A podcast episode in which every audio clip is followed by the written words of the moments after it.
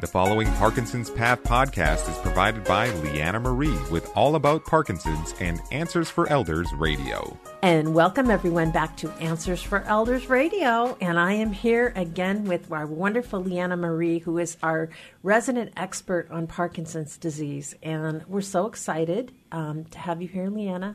Thank you, thank you for being here. Thanks. It's great to be here. You know, um, you have written two amazing books and um, have such an incredible community.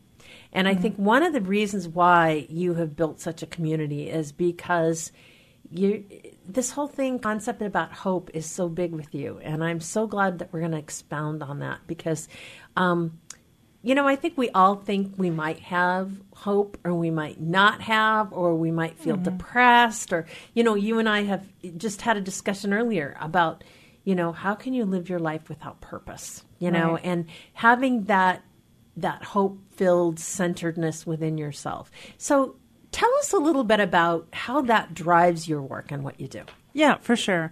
Um, well, hope is a key part of pretty much the beginning of everything in terms of fighting um, any kind of major illness or um, any difficulties, major difficulties you might be having in life. So we want we say start with hope. So the challenge that we give to everyone is saying, okay, let's see where you're at today. Is that something?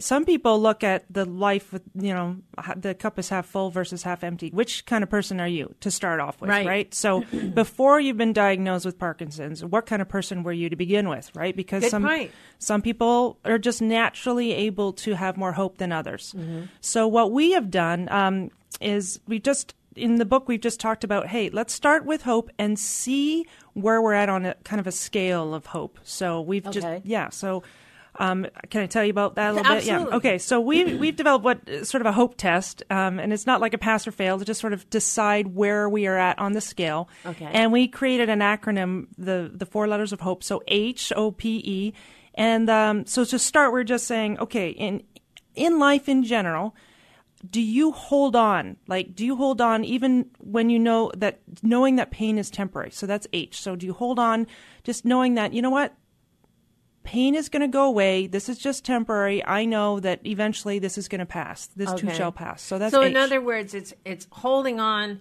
not is not holding on to the pain Correct. or dragging yourself down but holding on is about having faith that Correct. things are going to work That's out. gonna work out. do out. you do you have can you see the end the light at the end of the tunnel Right.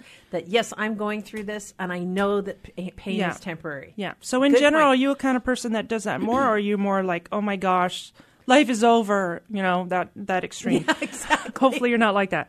So and um O. So we've got H O as are you an optimistic person? Do you generally look at again? So Mm-hmm. you know when the future seems a little bit bleak, do you go, you know what? I don't care what that doctor has said. I'm I'm feeling optimistic. I'm thinking, you know what? I'm gonna I'm, gonna gonna fight this. I'm gonna fight this, and yeah, I'm a believer in like again, the cup is half full, not half empty.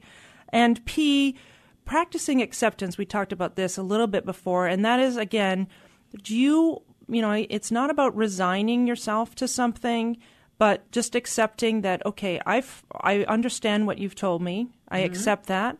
And here's what I'm going to do about it. You know, I'm not going to just um, put my head in the sand and say, no, no, no, or cover my Life's ears. over. Oh, I'm not. I, I don't want to hear you. I can't hear Mm-hmm. you. you know. Um, so that's acceptance. Practicing acceptance is P, and the last one is E. Enlist the help of others, and this is really wow important. good one You know, because everyone knows that you need a team in life Mm-hmm. to survive, to survive anything. So we talk about: Are you more likely to be um, recluse and, and and try to hide from people? Um, n- afraid to ask for help, or are you someone who's always like, "Oh yeah, I got no problem. I'm going to go. I got tons of friends, and I have no problem um, when I've had when I've had troubles in life going to talk to them, or or or whether it be um, a counselor, or do you have you ever have you ever been likely to do, do something like that? So these are the things we want you to look at for now, just to see where And- you're at. And Leanna, I can see where this would happen. You could use that hope test not only if you were you yourself were diagnosed with par- Parkinson's, but also if you're a caregiver of someone who it has Parkinson's, For sure. and you're dealing or a family member, um, because the family uh, as well probably has the similar kind of feelings. Like, what are things going to happen? I would Things think gonna for sure. yeah. So, like, was I optimistic uh, when my mom was diagnosed? Yeah. You know, I generally am a more optimistic person, and so I, you know, whether I was because I was naive and didn't know what the future would hold for sure, Mm-hmm. Um, or I was just, you know what, you know what, I no, I, I think we're gonna, this is gonna be fine. I mean, fine in quotations, but you know what I mean. Like, it's Mm-hmm. We're gonna do it. So again, it's just really important to know where you're at, and there's no pass or fail. We're just trying to Right. say, I think in life in general, we always want to know where we're at so we can look at things that we can improve. Um, I know a lot of people have told me, you know, when they first got diagnosed that they're afraid to tell anybody. And they can, if if that lasts for a really long time, you can feel pretty pretty alone in in your, and that can be detrimental to your health. So we really are focusing. I mean, all those four things being very important, but enlisting the help of others, we'll talk about later too, is because that's so important in terms of how you're going to make it through your journey with Parkinson's. So. So we're talking again to Leanna Marie, and Leanna, you are the founder of All About Parkinson's. Tell us a little bit about your site and what you do. Yeah, so All About Parkinson's is somewhere we can go. Everyone can go to learn more, um, to share their your experiences with other people who have had Parkinson's.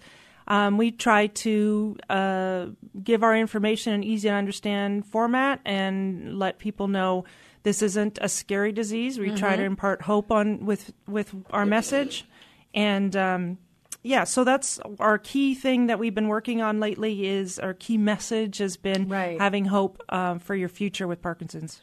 You know, and that is so vital because when you talk about hope, you know, I, I think one of the things that we talk about because you have this wonderful little acronym, what can you hope for? Right. That And- I think is a huge, a huge Exactly. question that I really want to explore. Yeah, and that's a great question because let's say you just got out of the doctor's office. He just told you you've got Parkinson's. I mean, it could be mm-hmm. anything, but we're we're talking about Parkinson's today, and you know, for my mom, it wasn't necessarily that instantly she goes. Awesome. Here's I'm going to start thinking about all the things I'm going to be hopeful for my future.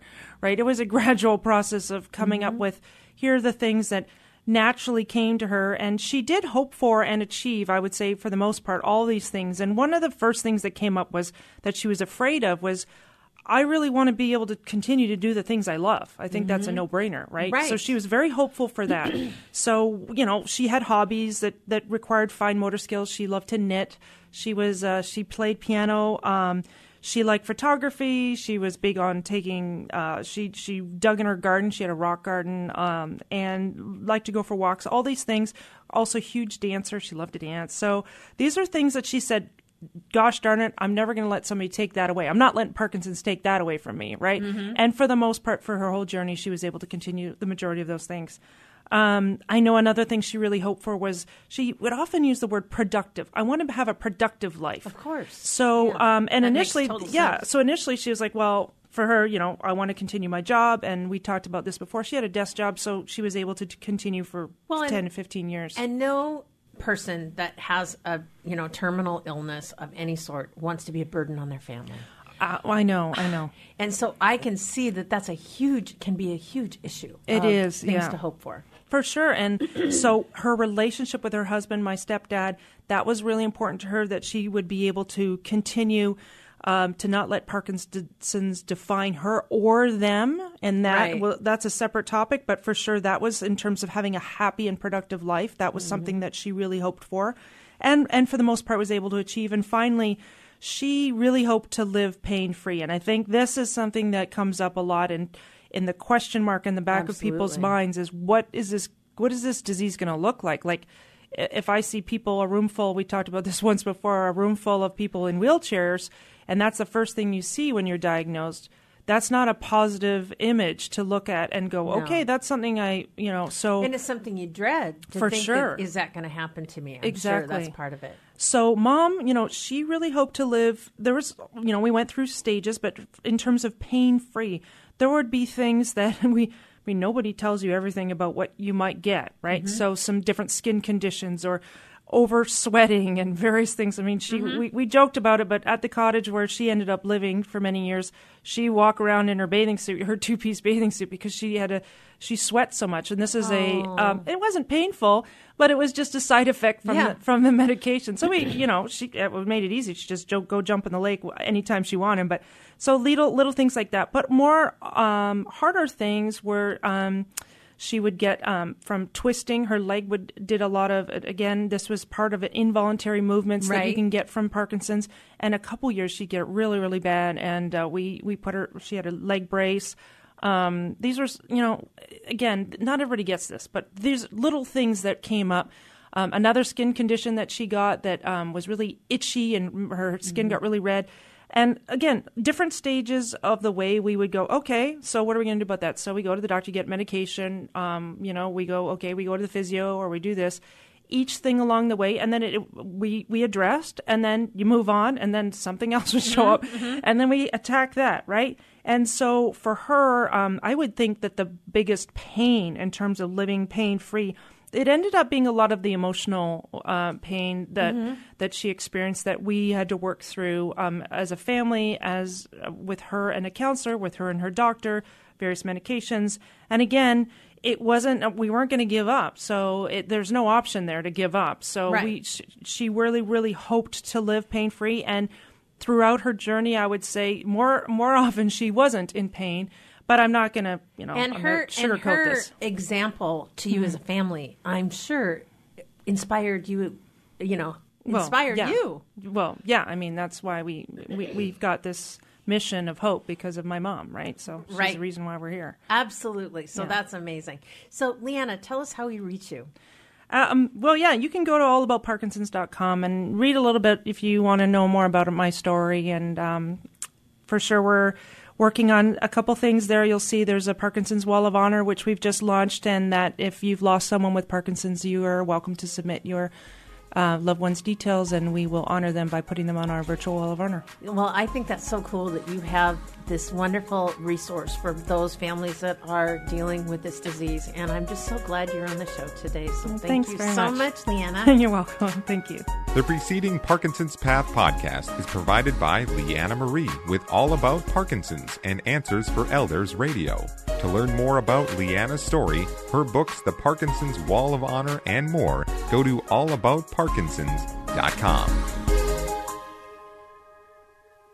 Hey everybody, Jared Sebestier, host of Retire Repurposed. This podcast is dedicated to help people transition into fulfilling and purposeful retirements.